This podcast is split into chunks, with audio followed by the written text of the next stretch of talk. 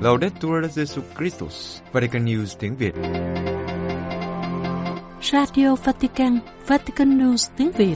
Chương trình phát thanh hàng ngày về các hoạt động của Đức Thánh Cha, tin tức của Tòa Thánh và Giáo hội Hoàn Vũ được phát 7 ngày trên tuần từ Vatican và Roma.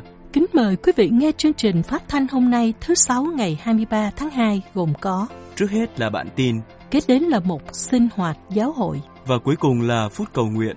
Bây giờ kính mời quý vị cùng Phượng Hoàng và Xuân Khánh theo dõi tin tức.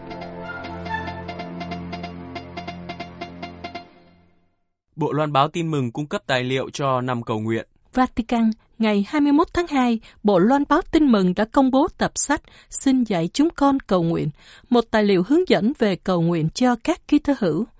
Theo tinh thần giáo huấn của Đức Thánh Cha, tài liệu nhắm mời gọi các tín hữu tăng cường cầu nguyện như một cuộc đối thoại cá nhân với Thiên Chúa để suy tư về đức tin và sự dấn thân của họ trong thế giới ngày nay. Tựa đề cuốn sách là lời các môn đệ trong chương 11 của tin mừng theo Thánh Luca. Xin Chúa Giêsu dạy họ cầu nguyện. Tập sách cung cấp hướng dẫn cho các cộng đoàn Kitô hữu cũng như mỗi cá nhân Kitô hữu trong tiến trình chuẩn bị cử hành năm Thánh 2025. Theo thông cáo báo chí, tài liệu xin dạy chúng con cầu nguyện nhằm đưa ra những suy tư, hướng dẫn và lời khuyên để sống trọn vẹn hơn trong cuộc đối thoại với Chúa và trong mối quan hệ với người khác. Mở đầu tập sách là giáo huấn của Đức Thánh Cha về cầu nguyện. Tập sách cũng bao gồm các chương nói về việc cầu nguyện trong cộng đoàn giáo xứ và trong gia đình, việc cầu nguyện của giới trẻ, cầu nguyện trong các cộng đoàn đan tu, các bài giáo lý về cầu nguyện và tĩnh tâm, và kết thúc bằng phần lời cầu nguyện của các tín hữu trong năm Thánh 2025. Hiện tại, tập tài liệu chỉ mới có sẵn bằng tiếng Ý trên trang web của Bộ Loan báo tin mừng. Các phiên bản tiếng Anh, tiếng Tây Ban Nha, tiếng Bồ Đào Nha, tiếng Pháp và tiếng Ba Lan sẽ sớm được cập nhật. Trong buổi đọc kinh truyền tin trưa Chủ nhật ngày 21 tháng 1, Đức Thanh Cha đã công bố năm cầu nguyện. Ngài kêu gọi các tín hữu tăng cường cầu nguyện để chuẩn bị cho mình sống tốt sự kiện ân sủng này và cảm nghiệm được sức mạnh của niềm hy vọng của Thiên Chúa. Ngài nói rằng năm này được dành để khám phá lại giá trị to lớn và nhu cầu tuyệt đối của việc cầu nguyện trong đời sống cá nhân, trong đời sống giáo hội và trên thế giới. Cùng Đức Thánh Cha và giáo triều Roma cầu nguyện. Con có tin không? Hãy đi và đừng phạm tội nữa. Vatican, trong hai video của loạt bài suy niệm ngắn dành cho các tín hữu trong ngày 21 và 22 tháng 2 được đăng trên các mạng xã hội như X, Facebook, Instagram và WhatsApp của Vatican News. Đức Hồng Y Raniero Cantaramessa dòng Cappuccino, dạng thuyết viên phụ giáo hoàng, đã trình bày về hai đề tài với hai câu nói của Chúa Giêsu: "Con có tin không?" và "Hãy đi và đừng phạm tội nữa." Như Đức Hồng Y Cantalamessa nói trong video đầu tiên vào ngày 19 tháng 2, chúng ta không thể nuốt vội một lần những lời của Chúa Giêsu, nhưng cần nghiền ngẫm, nhai như nhai kẹo cao su. Ngài gọi lời Chúa là một thứ kẹo cao su của tâm hồn. Đức Hồng Y bắt đầu bài suy niệm thứ ba cho ngày 21 tháng 2 như sau. Lời cần nhai hôm nay là câu hỏi mà Chúa Giêsu đã hỏi chị của ông Lazaro trước mộ của người em trai đã chết của bà. Con có tin không? Ngài mời gọi các tín hữu hãy ở một mình với Thiên Chúa và tự hỏi, tôi có tin không? Tôi đã bao giờ thực sự tin tưởng một cách cá nhân, chứ không chỉ thông qua bên thứ ba, thậm chí là giáo hội hoàn vũ. Nhắc lại lời Thánh Phaolô, chúng ta tin bằng trái tim và tuyên xưng đức tin bằng môi miệng. Đức Hồng Y đặt câu hỏi, lời tuyên xưng đức tin của tôi có xuất phát từ tận đáy lòng không? Ngài nói tiếp, Đức tin mở ra những chân trời mới là điều duy nhất có khả năng đưa ra câu trả lời nghiêm túc cho những câu hỏi quan trọng nhất của con người. Tôi là ai? Tôi từ đâu đến? Tôi sẽ đi đâu? Đức tin cũng giúp chúng ta được kết nối như Internet, không cần dây nối, không tốn phí. Đức Hồng Y giải thích, một lời cầu nguyện ngắn gọn, một chuyển động đơn giản của trái tim, một cái nhìn vào hình ảnh Chúa Kitô trước mặt bạn khi ngồi vào bàn ăn và bạn được kết nối. Khác biệt với kết nối ảo nhờ Internet, kết nối nhờ đức tin là một kết nối với thế giới thực. Đức Hồng Y kết luận, điều duy nhất thực sự có thật bởi vì là vĩnh cửu, thế giới của Thiên Chúa. Hãy thử đi và bạn sẽ biết tôi có nói thật không. Trong bài suy niệm thứ tư vào ngày 22 tháng 2, Đức Hồng Y Cantalamessa trình bày đề tài Hãy đi và đừng phạm tội nữa. Đức Hồng Y lưu ý rằng trong vô số tội lỗi chúng ta phạm, có một tội khác với những tội khác. Đó là tội lỗi mà chúng ta có chút gắn bó cách thầm kín, chúng ta xưng thú nhưng không thực sự muốn nói đủ rồi. Đức Hồng Y nhắc lại kinh nghiệm được Thánh Augustino chia sẻ trong tác phẩm tự thuật, mô tả cuộc đấu tranh để giải thoát mình khỏi tội về nhục dục.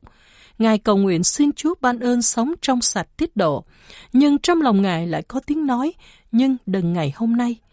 Chỉ cần Ngài nói đủ rồi để cảm thấy tự do. Đức Hồng Y chia sẻ điều cụ thể cần làm là hãy đặt mình trước sự hiện diện của Thiên Chúa trong giây lát và thưa với người.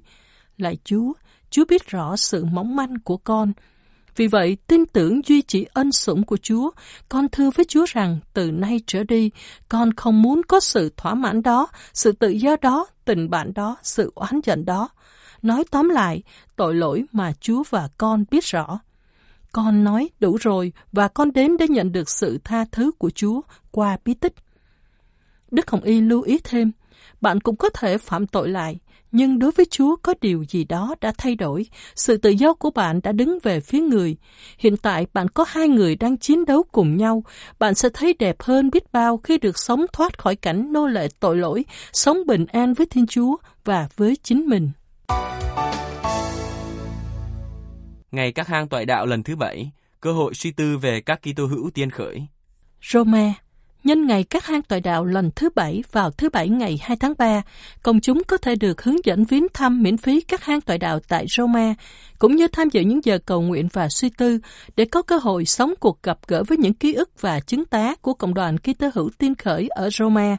Và chúng nhắc nhở chúng ta về những con người, sự kiện, những câu chuyện vô cùng ý nghĩa và quan trọng, ngay cả cho hiện tại. Thông cáo của Ủy ban Tòa Thánh về khảo cổ thánh cho biết – Chủ đề ngày các hang toại đạo năm nay là Từ tưởng nhớ đến cầu nguyện. Sự kiện này phù hợp với hành trình chuẩn bị năm Thánh 2025. Du khách sẽ có cơ hội nhìn thấy biểu tượng cổ xưa, nói lên lời cầu nguyện. Chẳng hạn như căn phòng từ thế kỷ thứ ba của gia đình Velata trong hang tọa đạo Priscilla, cũng như các tác phẩm nghệ thuật sơ khai mô tả các cảnh trong cựu ước và tân ước. Các hang tọa đạo ở Roma là nơi chôn cất của các Kitô hữu, nằm rải rác quanh thành phố, được đào dưới lòng đất trong thời kỳ bách hại Kitô giáo cao điểm. Tại đây, nhiều vị giáo hoàng, các vị tử đạo và các gia đình Kitô giáo thời giáo hội sơ khai ở Roma đã được an táng. Những địa điểm này chiếm một vị trí vô cùng quan trọng trong lòng đạo đức bình dân và từ lâu đã là nơi gặp gỡ, cầu nguyện và suy tư của nhiều vị thánh trong giáo hội, trong đó có Thánh Geronimo và Thánh Philippe Neri. Vào ngày 2 tháng 3, một số hang tọa đạo nổi bật nhất của Roma sẽ mở cửa cho công chúng bao gồm các hang toại đạo Priscilla, Thánh Anne, nơi chôn cất vị tử đạo của Roma ở thế kỷ thứ ba, Thánh Callisto, nơi chôn cất các vị giáo hoàng giữa thế kỷ thứ hai và thứ tư, Thánh Sebastiano, Domitilla, hai thánh Marcellino và Ferro và thánh Pancrazio. Tán tre phía trên bàn thờ trong đền thờ Thánh Phêrô bắt đầu được trùng tu. Vatican Công việc trùng tu tán tre phía trên bàn thờ tuyên xưng đức tin của đền thờ Thánh Phêrô đã được bắt đầu, dự kiến sẽ hoàn thành vào tháng 11 năm nay để chuẩn bị cử hành năm Thánh 2025. Năm 1624, Đức Giáo hoàng Urbano thứ 8 đã giao cho kiến trúc sư Gian Lorenzo Bernini thiết kế và xây dựng tán tre lớn phía trên bàn thờ tuyên xưng đức tin, nơi có phần mộ Thánh Phêrô. Bernini cùng với sự cộng tác của Borromini đã mất 9 năm để hoàn thành công trình nặng 63 tấn và cao 28,74 mét, tương đương với một tòa nhà 10 tầng.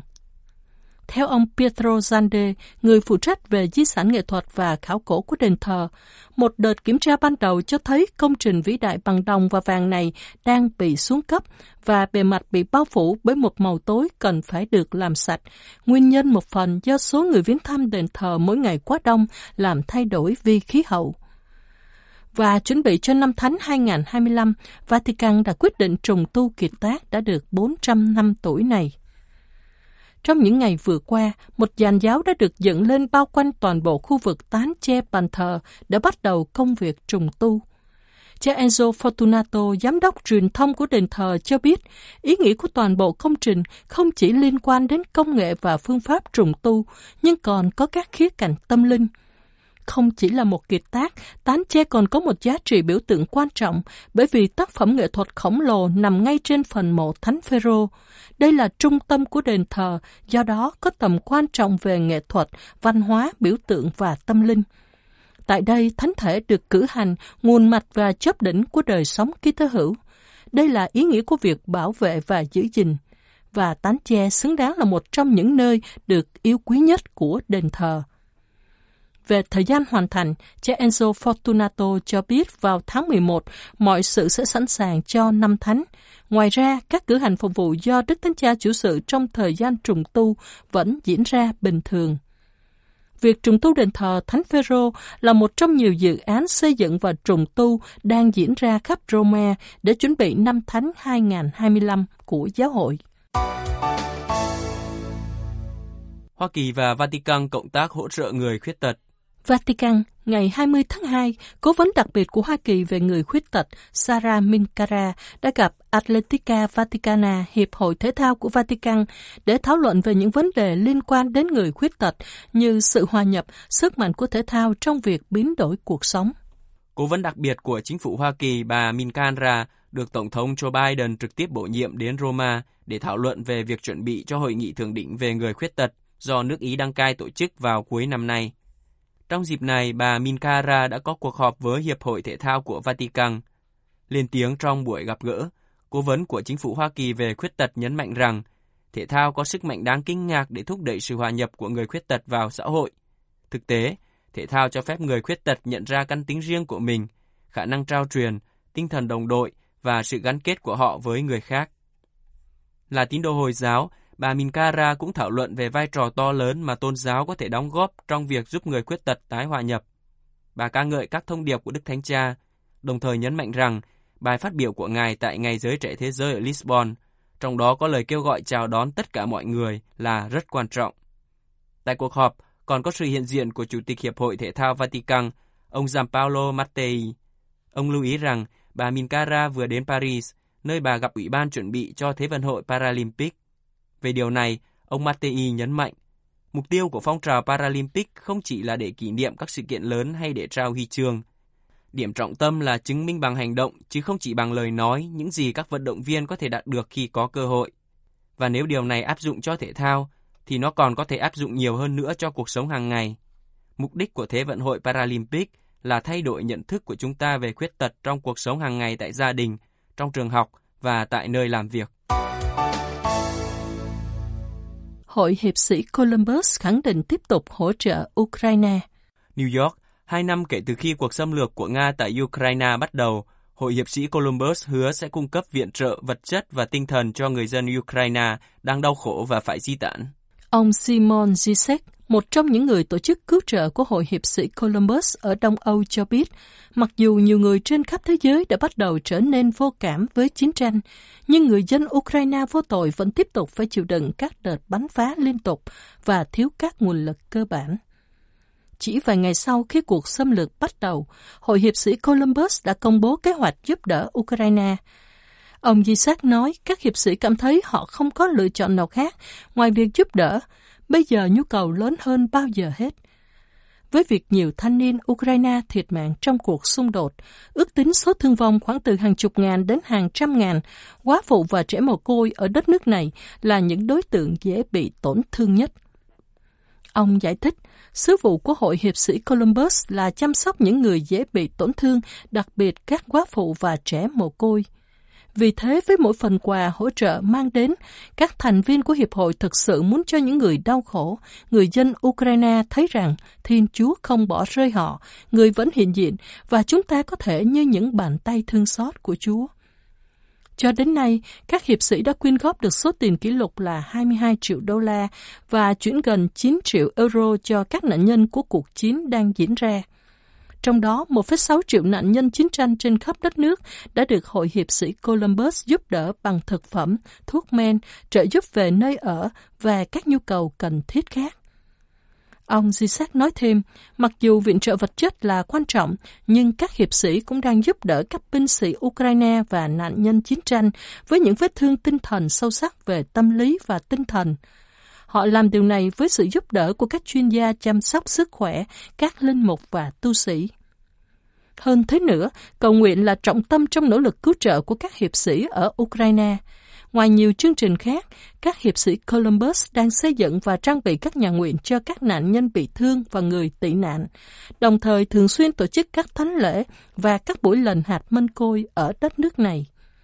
Theo ông Zizek, các nhà thờ ở Ukraine cũng là mục tiêu tấn công của Nga trong nỗ lực xóa bỏ di sản văn hóa và tôn giáo của đất nước. Thực tế, hơn 100 nhà thờ đã bị phá hủy ở đây. Ở Ukraine, các nhà thờ không chỉ là những tác phẩm nghệ thuật, nhưng còn là nơi hình thành bản sắc con người, và đó cũng là nơi tạo ra trung tâm cộng đồng này. Để đối phó với những cuộc tấn công, các hiệp sĩ đang hợp tác với các nhóm khác bảo vệ các nơi thờ phượng. Mặc dù có những rủi ro liên quan đến việc đi vào vùng chiến sự đang diễn ra, các tình nguyện viên của Hội Hiệp sĩ Columbus quyết tâm giúp đỡ chừng nào sự đau khổ vẫn còn. Động lực đằng sau hành động của họ là nhìn thấy Chúa Kitô nơi mỗi người đang cần giúp đỡ. Ông Zizek kết luận, chúng tôi cầu nguyện đến một ngày nào đó, hòa bình công bằng sẽ sớm được khôi phục ở Ukraine – nhưng cho đến ngày đó, chúng tôi sẽ vẫn hiệp nhất với anh chị em chúng tôi ở Ukraine, hiệp nhất trong lời cầu nguyện, trong bác ái và quyết tâm. Như thủ lãnh Hội hiệp sĩ Columbus Patrick Kelly nói, các hiệp sĩ Columbus đang ở đó và chúng tôi sẽ không đi đâu cả. Quý vị vừa theo dõi bản tin ngày 23 tháng 2 của Vatican News tiếng Việt. Vatican News tiếng Việt chuyên mục Sinh hoạt giáo hội. 100 năm Bệnh viện Giêsu Hài Đồng của Tòa Thánh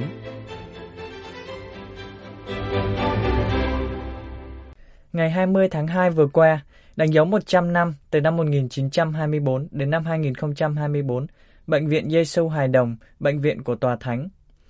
Cách đây một thế kỷ, đã diễn ra buổi ký kết chuyển giao quyền sở hữu trung tâm y tế cho Tòa Thánh – giữa đại diện gia đình Salviati, người sáng lập Bệnh viện Nhi Giêsu Hài Đồng Bambino Gesù ở Roma, và đại diện tòa thánh Đức Hồng Y Basilio Pompo.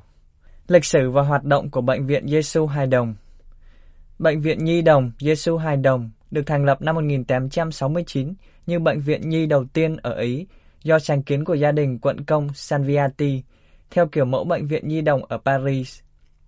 Năm 1924, gia đình Sanviati đã tặng trung tâm y tế này cho Tòa Thánh và từ đó trở thành bệnh viện của Tòa Thánh. Trước khi được tặng cho Tòa Thánh, 33.000 trẻ em đã được chăm sóc tại bệnh viện này. Bệnh viện đã phải đối phó với nhiều trường hợp khẩn cấp, trong đó có hậu quả của trận động đất Anversano vào năm 1914, làm cho 420 trẻ em phải nhập viện, và đại dịch cúm Tây Ban Nha trong thời đại chiến năm 1918 khiến 300 thiếu nhi phải nhập viện. Năm 1985, bệnh viện được nhìn nhận như một trung tâm điều trị và chăm sóc có tính khoa học. Ngoài việc chữa trị các bệnh nhân nhi, còn có hoạt động nghiên cứu khẩn cấp. Năm 2006, Ủy ban hỗn hợp quốc tế chứng nhận Bệnh viện Giêsu Hài Đồng là bệnh viện nổi bật về việc tiếp đón, chăm sóc và chữa trị cho trẻ em. Năm 2014, Bệnh viện Giêsu Hài Đồng khánh thành các phòng thí nghiệm nghiên cứu mới, trải rộng trên diện tích 5.000 m2, được trang bị những kỹ thuật tân tiến nhất để nghiên cứu về di truyền học và các tế bào. Một sự đầu tư hạ tầng cơ sở và kỹ thuật quan trọng. Bên trong các cơ sở của bệnh viện có một phân bộ dược khoa hoàn toàn chuyên về việc cung cấp rộng lớn các phương pháp điều trị tân tiến. Ngày nay, Bệnh viện Nhi đồng Giêsu Hài Đồng là bệnh viện đa khoa và là trung tâm nghiên cứu bệnh nhi đồng lớn nhất ở Âu Châu với hàng ngàn nhân viên, được liên kết với các trung tâm lớn trên thế giới trong lĩnh vực này là điểm tham chiếu về sức khỏe trẻ em và thiếu niên đến từ Ý và nước ngoài. Đối với Ý, bệnh viện này là trụ sở của Orphanet, là cơ sở dữ liệu lớn nhất thế giới về các bệnh hiếm, có 39 nước tham gia cơ sở này. Hoạt động chăm sóc sức khỏe của Bệnh viện Giêsu Hài Đồng được thực hiện tại 6 trung tâm nhập viện và điều trị. Trụ sở đầu tiên nằm trên đồi Gianicolo cạnh Đại chủng viện Bắc Mỹ và không xa Đại học Urbaniana của Bộ Loan báo tin mừng Tiếp đến là trụ sở mới gần đền thờ Thánh Phaolô ngoại thành ở Roma và trụ sở ở Viale Bandelli, trụ sở ở Palidoro cách Roma khoảng 30 cây số và trụ sở Santa Marinella cách Roma 75 cây số về hướng bắc. Cả hai trung tâm này ở gần bờ biển. Và từ năm 2022 có thêm trụ sở Passo Scuro dành riêng cho chăm sóc giảm nhẹ. Vào năm 2022, bệnh viện đã ghi nhận hơn 95.000 ca nhập cấp cứu, 29.000 ca nhập viện, 32.000 ca phẫu thuật, 2 triệu 500.000 dịch vụ ngoại trú và là một trong những trung tâm nghiên cứu ca bệnh nhi quan trọng nhất ở cấp độ châu Âu. Hơn 30% số ca nhập viện liên quan đến bệnh nhân đến từ bên ngoài khu vực, trong khi 14% đều đến từ nước ngoài. Năm 2023, 18.000 em được theo dõi mắc bệnh hiếm. Vào đầu năm 2024 này, Tòa Thánh và Cộng hòa Ý đã ký hiệp định về Bệnh viện Nhi đồng này. Trong văn bản ký kết ngày 8 tháng 2 vừa qua, tại Đại sứ quán Ý cạnh Tòa Thánh, Đức Hồng Y Pietro Parolin, quốc vụ khanh Tòa Thánh và ông Alfredo Mantovano, Thứ trưởng tại Phủ Chủ tịch Hội đồng Bộ trưởng Ý, tuyên bố đã xác định khu vực trước kia là bệnh viện Carlo Folanini ở Roma sẽ là một trong những nơi thích hợp nhất để xây dựng trụ sở mới của Bệnh viện Nhi Đồng. Nhìn nhận mức độ quan trọng của bệnh viện trong việc chăm sóc sức khỏe trẻ em và nghiên cứu y sinh trên cấp quốc gia và quốc tế, nhưng hai bên đều cho rằng trụ sở hiện nay của bệnh viện này không cho phép nới rộng hơn cũng như tăng cường các hoạt động chữa trị và nghiên cứu. Vì thế, chính phủ Ý và Tòa Thánh tuyên bố đã tìm được một khu vực trước kia là bệnh viện Carlo Folanini ở Roma để xây dựng trụ sở mới của bệnh viện này. Văn bản hiệp định xác định những giai đoạn chính cần thực hiện, bắt đầu từ việc tòa thánh mua lại khu vực bất động sản theo giá sẽ được quy định, cùng các thủ tục kế tiếp. Cuối cùng sẽ có việc ký kết một hiệp định giữa tòa thánh và Ý về việc chuyển giao các quyền miễn trừ được đề cập đến trong các điều khoản 15 và 16 của Hiệp ước Laterano cho trụ sở mới của Bệnh viện Giêsu Hài Đồng. Nói với các nhà báo về hiệp định này, Ông Alfredo Mantovano cho biết quyết định chung là kết quả mong muốn chung trong việc trao không gian thích hợp trước hết cho các trẻ em mắc bệnh nặng, gia đình của các em, cho các nhân viên y tế và hoạt động nghiên cứu. Đây là một hành trình khá phức tạp, xét từ quan điểm pháp lý và kinh tế, nhưng hoàn toàn tôn trọng hiệp ước Laterano với sự cùng hiện diện của các thực thể khác nhau nhưng theo cùng một chủ ý trước hết là việc chăm sóc những người yếu đuối nhất.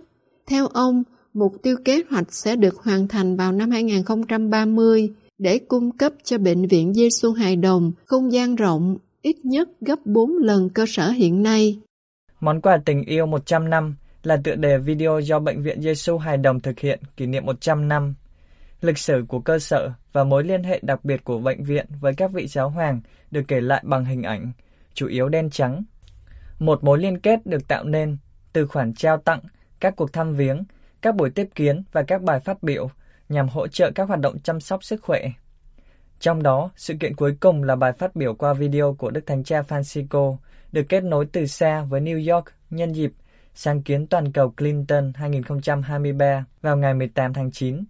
Ngài nói, Ở Ý, tại Roma, gần Vatican, có một bệnh viện rất đặc biệt, Bệnh viện Giêsu Hài Đồng Bệnh viện của chúng tôi không thể giải quyết các vấn đề của tất cả trẻ em trên toàn thế giới.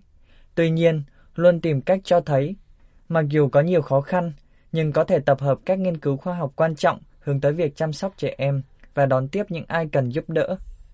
Bởi vì có những bệnh nan y, nhưng không có trẻ em nào là không thể chữa khỏi. Xét về các chuyến thăm, gần đây nhất là chuyến thăm cá nhân của chính Đức Thánh Cha vào chiều ngày 19 tháng 3 năm 2022. Ngài tới bệnh viện trung tâm để gặp gỡ các trẻ em bị thương trong cuộc xung đột ở Ukraine. Trước đó, vào ngày 5 tháng 1 năm 2018, trước lễ hiển linh, Ngài đã đến thăm trung tâm Palidoro và vài tháng sau, ngày 21 tháng 12 năm 2018, cũng tại trụ sở chính. Vị tiền nhiệm, Đức Giáo hoàng Biển Đức thứ 16, cũng đã đến nơi này vào ngày 30 tháng 9 năm 2005. Vào dịp đó, Đức Giáo hoàng nói Ngài chọn bệnh viện này vì hai lý do. Trước hết, vì bệnh viện thuộc tòa thánh. Ngài đi qua một số khoa, gặp nhiều em nhỏ đau khổ. Ngài nghĩ đến Chúa Giêsu, đấng yêu thương dịu dàng các trẻ em và muốn người ta để cho các em đến với người. Thực vậy, như Chúa Giêsu, giáo hội cũng đặc biệt yêu mến trẻ thơ, nhất là khi các em đang đau khổ. Và lý do thứ hai Ngài đến đây là để làm chứng cho tình yêu Chúa Giêsu dành cho trẻ em. Về phần Thánh Gioan Phaolô II, Ngài đã khánh thành trung tâm phẫu thuật tim ở Sant'Onofrio ngày 8 tháng 6 1982. Dịp đó, Ngài nói rằng viếng thăm một bệnh viện và đặc biệt bệnh viện Nhi gợi lên trong sâu thẳm tâm hồn một số câu hỏi căn bản nhất về ý nghĩa sự sống, về sự tồn tại của con người, sự hiện diện liên tục, nhịp đập, sự hiện diện không thể tránh khỏi của đau khổ và đặc biệt đau khổ của những trẻ thơ vô tội. Tiếng than thở chân thành và tiếng kêu thảm thiết của một trẻ đau khổ gần như có thể giống như một sự phản kháng của toàn thể nhân loại trước sự thinh lặng không thể hiểu được của Thiên Chúa, đấng cho phép đau khổ hiện diện. Thánh Phaolô 6 đã cử hành thánh lễ ở đó vào ngày 1 tháng 1 1968, đồng thời viếng thăm bệnh viện Pio 12 mới. Dịp đó Ngài nói, tất cả những vị khách yêu quý phải cảm nhận được tình phụ tử của giáo hội thể hiện qua giáo hoàng, một tình phụ tử thương yêu những người con nhỏ, mong muốn mọi người được tốt lành và khỏe mạnh, cúi xuống giường của anh chị em để bảo đảm rằng mọi sự có thể được thực hiện để giúp mỗi vị khách có được năng lượng và ý chí để có thể tiến tới một cuộc sống nhân phẩm. Chính Thánh Gioan 23 là người đã khai mạc truyền thống thăm viếng này vào lễ Giáng sinh năm 1958, chỉ hơn hai tháng sau khi được bầu chọn. Sau đó Ngài đã trở lại vào dịp Giáng sinh năm 1962. Dịp đó Ngài nói, trên ngọn đồi này, trong môi trường tốt lành và chăm sóc yêu thương này, người ta có thể dễ dàng nghĩ đến ngày mai tốt đẹp nhất. Dự báo bi quan của những người chỉ thấy cay đắng không còn đúng nữa. Những trẻ em hôm nay sẽ có những trải nghiệm của chúng, nhưng chúng sẽ không bao giờ có thể bỏ qua thời gian thử thách đầu tiên này, được thực hiện ở trường và trong việc thực thi bác ái.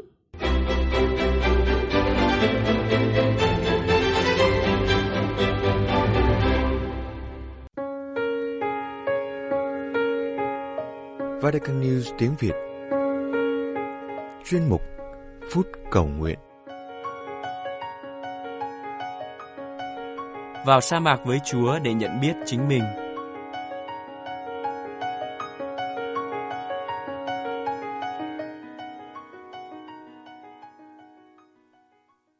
Trong buổi đọc kinh truyền tin trưa Chủ nhật thứ nhất mùa chay vừa qua, Đức Thánh Cha nói: Trong mùa chay, theo gương Chúa Giêsu, các Kitô hữu được mời gọi đi vào sa mạc, vào thế giới nội tâm, đến sự thật của mỗi người. Và như Chúa Giêsu đi vào sa mạc, mỗi người có thể gặp giả thú và thiên thần. Giả thú trong đời sống thiên liêng có thể là những đam mê, tật xấu, ham muốn của cải, ràng buộc làm con người mất tự do. Vì thế, cần phải thuần hóa những giả thú này. Mùa chay là thời gian giúp các Kitô hữu đi vào sa mạc nội tâm để thực hiện điều đó. Các thiên thần là những sứ giả của Thiên Chúa, giúp đỡ làm điều tốt cho các Kitô hữu, nhắc nhớ những tư tưởng và tâm tình tốt do Chúa Thánh Thần soi sáng, mang đến sự yên hàng trong tâm hồn, trao hương vị thiên đàng. Để có thể nhận ra đâu là giả thú đang thống trị tâm hồn và nhận ra thiên thần đang đồng hành, cần phải được Chúa soi sáng, đi vào thinh lặng và cầu nguyện. Mùa chay là thời gian để làm điều này. Trong ý hướng đó, chúng ta cùng khẩn nguyện. Lạy Chúa Giêsu, đã qua hơn một tuần của 40 ngày mùa chay. Thời gian giáo hội muốn chúng con cùng với Chúa đi vào sa mạc để nhận ra con người thật của mình. Nhận ra những điều tốt và cả những điều đang ngăn cản chúng con đến với Chúa. Chúng con muốn mượn lời Thánh Augustino khẩn nguyện. Xin cho con biết Chúa, xin cho con biết con. Để có thể vào sa mạc nội tâm, nơi chỉ có thinh lặng và vắng lặng. Trước hết, xin Chúa giúp chúng con can đảm loại bỏ những gì đang xáo trộn tâm hồn chúng con. Tiếng ồn ào của thế gian, danh vọng, thành công. Những bận tâm, xin cho chúng con biết rút lui khỏi những sự kiện, những hoạt động làm chúng con xa Chúa. Tiếp đến, xin cho chúng con nhận ra những giả thú đang có trong tâm hồn chúng con. Điều mà Thánh Phaolô đã nói đến, dâm bôn, ô uế, phóng đảng, thờ quấy, phù phép, hận thù, bất hòa, ghen tuông, nóng giận, tranh chấp, chia rẽ, bè phái, ganh tị, say xưa, chè chén và những điều khác giống như vậy. Và xin ban cho chúng con ân sủng Chúa để thuần hóa những giả thú này bằng hoa trái của thần khí. Tình yêu, hoang lạc, bình an, nhẫn nhục, nhân từ, lương thiện, trung tín, hiền hòa, tự chủ. Xin cho chúng con nhận ra những thiên thần mà Chúa đã đặt bên cạnh mỗi chúng con, từ khi chúng con hiện diện trên mặt đất này cho đến khi về với Chúa. Xin cho chúng con nhận ra thiên thần của chúng con. Đó có thể là một mái ấm gia đình, trong đó chúng con nhận được tình thương của cha mẹ, anh chị em. Và về phía cha mẹ là những người con thảo hiếu. Thiên thần của chúng con có thể là một người bạn thân thiết, không chỉ hiện diện khi chúng con vui, thành công, nhưng trên hết, ở bên cạnh khi chúng con thất bại, vấp ngã, chán trường, thất vọng. Thiên thần của chúng con có thể là những thầy cô, những vị hướng dẫn thiên liêng, luôn đưa ra cho chúng con những chỉ dẫn tốt đẹp, mặc dù đôi khi khó đón nhận. Và còn biết bao thiên thần khác nữa, ngày qua ngày Chúa tiếp tục gửi đến cho chúng con. Lạy Chúa, xin mở mắt, mở tay, mở tâm trí chúng con để chúng con nhận ra những giả thú và thiên thần trong cuộc đời chúng con. Chúng con biết chúng con chỉ có thể làm được điều này khi chúng con noi gương Chúa đi vào sa mạc nội tâm và cầu nguyện. Vì vậy, xin ban thêm ân sủng Chúa để chúng con có thể sẵn sàng bỏ qua một bên những gì không cần thiết để dành thời gian cho cầu nguyện nhiều hơn. Và trên hết, xin cho chúng con xác tín rằng trong khi cùng đi vào sa mạc với Chúa, cùng chay tịnh và chịu đau khổ với Chúa, thì ánh sáng phục sinh đang chờ đợi chúng con. Như lời Thánh Tông Đồ Phaolô, khi chúng con chịu đau khổ, mai táng với Chúa, thì chúng con cũng sẽ được vinh hiển với Chúa. Amen.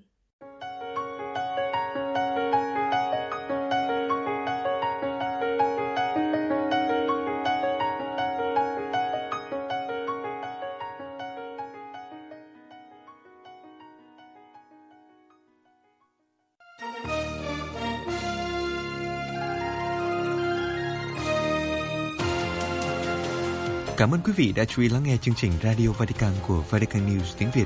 Xin Thiên Chúa chúc lành cho quý vị và toàn gia quyến. Laudetur Jesu Christus, ngợi khen Chúa Giêsu Kitô.